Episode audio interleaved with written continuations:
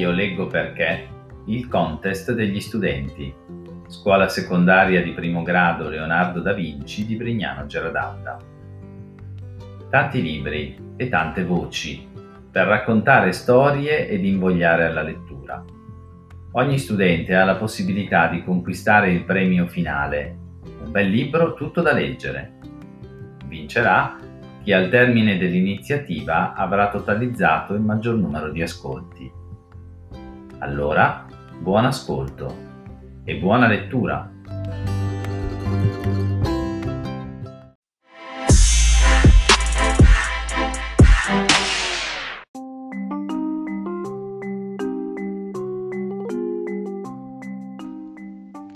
Ciao, sono Greta e oggi leggo Olga in punta di piedi. È un libro molto bello che consiglio sia alle ragazze sia ai ragazzi di leggerlo e mm, basta, buon ascolto. Dai, muoviti, via quei jeans. Sono così sporchi che stanno in piedi da soli. Adesso fila, vai a lavarti le mani, anche i piedi. Anzi, fatti una bella doccia. Senza i capelli però, non ha tempo di asciugarteli. Olga guarda la mamma stupefatta. L'ha chiamata dal cortile così, in tutta fretta, e lei ha dovuto lasciare a metà una partita di palla prigioniera. La sua squadra stava vincendo. Ma il tono della mamma, quando si è affacciata alla finestra strillando il suo nome, era di quelli che non cedono alle suppliche e che non ammettono repliche e che non rispondono alle domande. Traditrice, le ha sibilato Clemente, mentre lei gli passava accanto correndo verso la scala. Scherzava. Scherzava? Allora, hai finito? Olga esce dalla doccia stampando con soddisfazione grosse orme bagnate sulle piastrelle.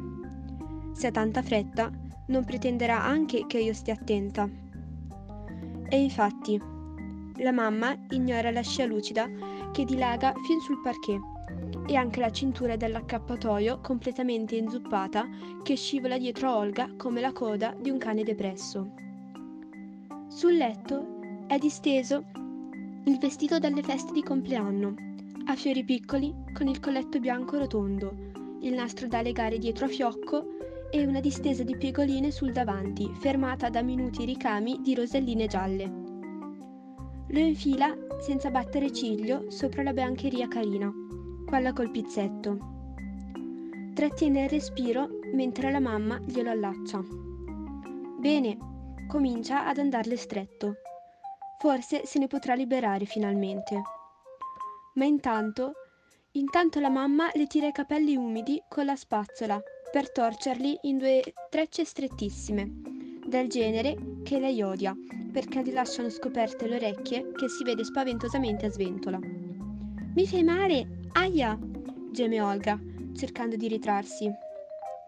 Se non stai ferma, te ne faccio di più, ribatte la mamma, come al solito. Sulle trecce ha le sue idee e anche sulle orecchie a sventola. Dopo, sul tram preso al volo, con una corsa che le ha lasciate entrambe senza fiato, Dopo ancora, a respiro tornato regolare, posti presi e biglietti timbrati, Olga si azzarda a domandare: Dove stiamo andando? È una domanda con parecchi sottintesi. Perché tanta fretta e il vestito delle feste e la tua agitazione? Lo vedrai, le risponde la mamma. Guarda fuori dal finestrino. No, non è vero. Guarda dritto davanti a sé un punto imprecisato che le sfoca gli occhi. La bocca atteggiata ha una piccola smorfia soddisfatta, che però non cancella le due pieghe d'ansia, una di qua, una di là, precise come disegnate col trucco. Olga le spia gli occhi abbracciati dall'azzurro dell'ombretto, le ciglia bastoncino nere di troppo rimmel. Poi si lascia andare contro lo schienale duro della panca e si arrende all'attesa. Al ritorno non c'è posto per sedersi sul tram. È l'ora di punta, tutti che escono dagli uffici. Olga respira la stoffa ruvida della giacca grigia di un uomo grasso davanti a lei. Cerca di non toccarlo, ma non ci riesce. C'è troppa gente, troppa folla. L'uomo sa di fumo, sudore e mentolo. Un miscuglio acre, cattivo. La mamma è un braccio attorno alle sue spalle, una voce che si, che si infila tra le stoffe dall'alto. Adesso scendono quasi tutti. Porta pazienza ancora un momento, vedrai che poi va meglio. È gentile adesso. È come se fosse diventata molle dentro. A tavola, poi, le scatta la parlantina. Attacca quando il papà ripiega il giornale. Si alza dalla sua poltrona, si versa il vino, beve il primo sorso restando in piedi, le maniche della camicia tirate su e quell'aria beata e un po' lontana che gli viene a volte. È come se si ritrasse in un mondo suo, una bolla d'aria che respira solo lui.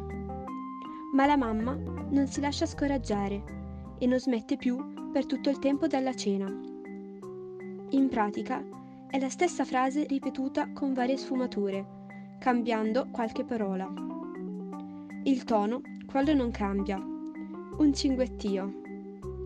La risposta la danno fra dieci giorni, ma sono sicura. L'ho capito subito dalla faccia della direttrice. Ma ci pensi, la nostra bambina. Piano, piano, dice lui, e si siede pesantemente a tavola. È un po' ingrassato attorno alla pancia, il papà.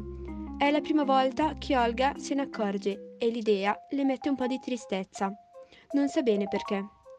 Tu sei contenta?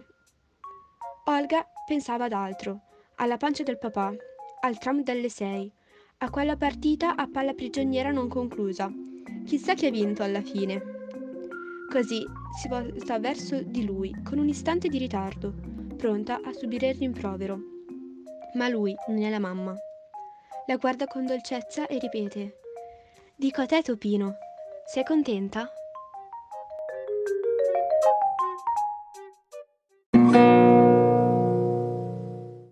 Oh, thank you.